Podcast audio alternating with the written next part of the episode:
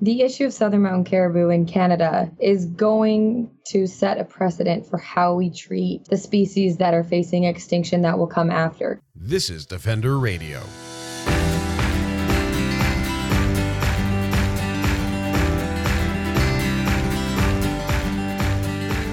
I'm Michael Howie, and this is Defender Radio, the podcast for wildlife advocates and animal lovers brought to you by the Fur Bearers. 81% of BC's southern mountain caribou local populations have lost more habitat than what's needed for survival. That's the lead from the Wilderness Committee news item announcing the release of the NGO's report State of Southern Mountain Caribou Habitat in BC Exceeding Disturbance Limits. The fate of the mountain caribou in this region has been spotlighted in part due to their status under the Species at Risk Act and the controversial methods the provincial government has utilized thus far. Wolf culls and maternity pens are in use but aren't considered a long term solution by advocates. And they don't address the clear and indisputable cause of the caribou's perilous position habitat destruction. The report released by Wilderness Committee measures, quote, all destructive activities within caribou critical habitat over the past 80 years. The results, according to the report, show that critical habitat disturbance levels are far beyond the threshold for caribou recovery in 17 out of 21 local population units. What that means and what Canadians can do to protect caribou, as well as wolves and other wildlife being killed in recovery efforts, is discussed with Defender Radio by report author Charlotte Dawe of Wilderness Committee. We've talked about this in the past, and I'd like to start. Let's go back to 2003 before we get into the report and everything else. And that's when southern mountain caribou were listed as threatened on Schedule mm-hmm. 1 of SARA um, by the federal government. Mm-hmm. And then 11 years later, an assessment and status report concluded that the many subpopulations in all three groups had deteriorated. I'm reading your writing, uh, just so mm-hmm. everyone knows. As I read this report, Charlotte, you have written this report. Um, Right. Yes. I remember, I think. Yeah. I think I remember writing that. um I guess I let's start with why does this matter? I, I want to start there. I mean, mm. this is something that's going back 17 years in history now. Uh, it, it actually goes back probably well over 100 years, but point being, the relevance of it goes back 17 years. Why are we concerned about these caribou? Of all the things that we need to be worried about, why is mm-hmm. this an issue to mm-hmm. discuss? Um, the first thing I would say is caribou are the issue of southern mountain caribou in Canada is going to set a precedent for how we treat the species that are facing extinction that will come after. Caribou are kind of the first species that were well studied, well understood, and extremely culturally significant to First Nations across Canada. And so we, we've documented their decline since it started. Mm-hmm. And this is sort of the first species that we could see become extinct in um, in Canada. And how we manage them is going to dictate how we manage other species um, in the future that are facing extinction. And it also matters because if we can fix the problems that are driving southern mountain caribou to extinction, we're fixing so many other problems for ourselves as well if we want to play, you know, um, that kind of like human focused card is as you as, if we can fix the issues that are driving caribou to decline we're also going to fix things like old growth logging unsustainable industry practices throughout wilderness we're going to fix um, carbon sequestration, we can increase that. There's just a numerous other things that will benefit from saving caribou, but it's also just a testament to what Canada is willing to do to save a species. Well, and there are also legislated requirements involved in all of this. Um, and yeah. I think maybe that's the next step. So both the federal government and the provincial governments, as a result of this designation, have roles and responsibilities. Right. Uh, how is it an even split or is most of it on one party or the other? Hmm. Is there an easy way to encapsulate that? Okay, I'll explain it this way. The province has responsibility, the federal government has legal requirements. Okay. So, the Species at Risk Act basically once a species is at risk, it it gives the power to the provinces first to provide effective protection for an animal's critical habitat. So it sort of just says provinces, you know what, on provincial land, the the ball's in your court, and we're gonna hope that you comply with the Species at Risk Act and fulfill your responsibilities and effectively protect habitat. Have we ever seen that happen? No. Um, and in like honestly, with most species, what should be protected is often never protected by the province. So then when that happens, the government has a legal responsibility to step in and ensure that effective protection is provided. Um, literally meaning they can take over um, activities on provincial land that threaten a species at risk. Okay, and the other thing I want to check in on before we dive into the full conversation all of the data we're talking about, or most of the data we're talking about, comes from the government itself, either yes. Environment Canada or BC. Yeah, exactly. Okay. Yeah. Uh, I, so, I was going through it and I noticed that a couple of the references are, you know, government of Canada and stuff like that. And uh, I, I always know data is often brought up as a sore point in some of these discussions. So when we can use the government's own data, uh, I think it's probably also a, a nice little bonus. Oh yeah, we we made it. Um, I'm I'm aware of those things. I've had peer reviewed papers before, and I know that relying on the government's data is the uh, always the best way to go because even if their data is not complete, it's it's up to them to complete it. You know, so for the critical habitat, that was the federal government. That was the federal government's um, data. And then for all of the activities, um, industrial activities, was the provincial government's data. Um, yeah. All right. And again, I just I feel like there's so much to go over before we get to kind of the crux of this report that you've put together. Yeah. Um, what are the real threats to these caribous? We've got a, a couple of populations uh, that are considered southern mountain or mountain caribou southerners. There's some order in which those words are said to specify things. Mm. Um, uh, again, for the technical data that is much more put together than I am, check out the Wilderness Committee, Committee report. But um, what are the real threats facing these animals and their ongoing survival? Right. Everyone's first thought, most people's first thought is, oh, wolves. Um, and I would like to say that that's not the ultimate cause of decline. So the the threat facing caribou is habitat destruction and disturbance. Um, after their habitat is destroyed and disturbed, there are a number of other things that sort of cascade that affect the caribou even more. So not only are you directly removing their habitat, um, but you're also you're removing their food resources, their shelter, and then you're providing pathways for predators to come in and once that happens, it sort of changes the predator and prey dynamics in an ecosystem. Um, caribou that survive in the high alpine are not used to wolves being able to reach them that high, um, especially during the winter. Uh, caribou have these um, hooves that can sort of keep them above the snow, so they're able to traverse in snowpacks like greater than two meters. Uh, wolves don't have that, so wolves normally without a road or some sort of like pathway into those forests, they're not able to access those high those high grounds in the snow. But since we have snowmobilers going in, we have logging roads, um, we have seismic lines that packs down the snow and it allows predators to move in. And so also when you get these predators um, that are now in this new area and they see caribou, caribou have not really evolved to deal with wolves 100% of the time throughout um, throughout the year 24 7. So it's a very easy prey to pick off. Um, and you can compare that to like uh, moose and deer who are a little bit more adapted to to um, to getting away from wolves in the winter. So that's sort of what happens is the wolves sort of opportunistically prey on the caribou. Um, so that's sort of what what's going on. But it it has to be said that it's not the wolves aren't the reason caribou decl- are declining. It's their habitat disturbance. And if we're ever ever going to save caribou, we have to deal with the habitat first. Unless the government's goal of recovering caribou is putting them in a fence somewhere, maybe like yeah. that's um that's the only way yeah, the only way to really save them is to protect their habitat.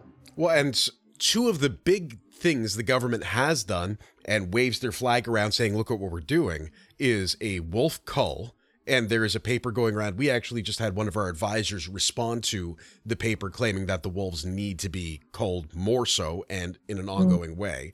Uh, I think it was actually ag- the word aggressive is in there somewhere. They need to aggressively remove wolves. Um, and the other one is the maternity pens. Um, but what you're saying and what logic would dictate is that while those may help, they're not going to solve the problem. And the problem mm-hmm. is not that caribou populations are declining, the problem is that caribou habitat is declining. Yes, exactly. And I mean, the thing that both of those solutions have in common is that it pleases industry. Um, it's it's the easiest way that industry can continue operating as usual um, but also temporarily sustaining caribou numbers. It's not a long term solution, and it's only going to just allow industry to accelerate the logging of their habitat. Um, and while there is a, a, great deal of documentation on that, um, I think we've spoken about that. I've spoken about it with mm. other people. We've blogged it. It's, it's all over the website. Just got to look for it. Um, what we're talking about today is this new report, exceeding disturbance limits. Um, so let's. Uh, what are disturbance limits? Let's start with some terminology. Yeah, so the federal government put together a recovery strategy. It's it's science-based. It's one of the best reports we have on caribou and what they need to survive. A disturbance limit is the amount or proportion of critical habitat that needs to be protected in order to result in caribou being able to sustain themselves in the long term. I hope that makes sense. So, if you have um, for instance, one of the disturbance limits is um, 65% of their uh, high elevation must be undisturbed. So let's say there's 100 hectares of high elevation habitat. 65%, so 65 hectares of that must be protected in order for the caribou to have enough habitat to repopulate year after year and sustain themselves on their own without the need for human intervention. All right. And what what's the current status? I mean, what have we learned as we like through the years? Again, using mm-hmm. government data sets to, to base yeah. all this on. Where are we at right now? Yeah. So 80, so 17 out of 21 local population units, which, sorry about all this jargon, that means a subpopulation. So you just think about it as a population. Mm-hmm. Each population can have multiple herds in that population. So, anyways, there's 21 throughout BC that are solely located in BC, and 17 of them have all passed at least one of their disturbance thresholds, meaning 81% of the herds in BC don't have enough habitat to sustain themselves in the long term. And what does that mean? I mean, is is it game over? I mean, this is the first this is the first report of its kind that looked at disturbance over 80 years, which is the time that caribou, the time that a disturbed forest um, impacts caribou. And yeah, it, it kind of means unless we immediately stop logging all of the critical habitat in those 17 local population units uh, ranges and then take supplemental action to sustain them in the short term uh, yeah, it would be game over in the long term for saving them. I mean, you can do things like put them in a pen, um, but that would mean that they will never recover naturally in the forest, and we'll never have them. We'll never we'll never have them again just in our mountains, naturally going from valley to valley and mountain to mountain, um, and being able to sustain their herds every year. That if we don't protect habitat right now, that option won't be on the table. That is also a problem, not just for the individual caribou, if we look at it from that point of view. Uh, again, these are all individuals, um, and that should be considered, but also then what that means for the ecosystem. If a, a large, uh, large animal that would normally call that ecosystem home disappears, can we accurately predict what's going to happen next with the ecosystem? Oh yeah, I, I think for sure.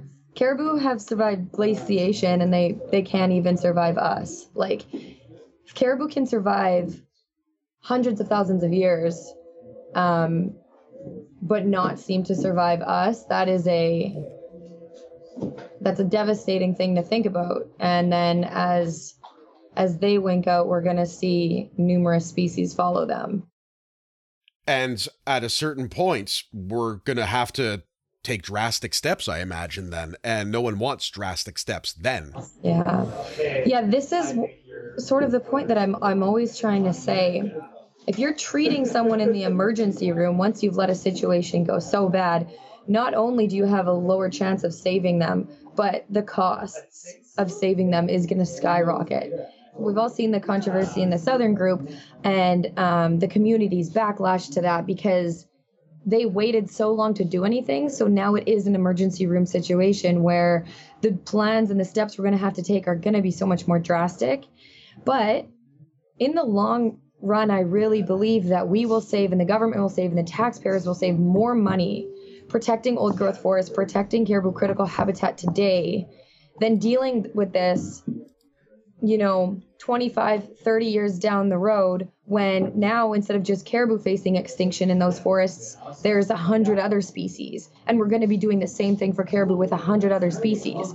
That's going to cost millions millions of dollars. And where we can protect their habitat right away and avoid that situation altogether. And where i'd like to take this next is what people can do because this it feels like too much to solve. Mm. Uh, yeah. That may just be me and my mood today, but it's it is it is drastic. There there's mm-hmm. we're looking at this data, and it's saying unless we do something today, tomorrow we're gonna have to like just go full bore trying to save ecosystems. Mm-hmm. So how can we influence this in some way to make sure that we do take steps today to protect mm-hmm. us and everyone else tomorrow?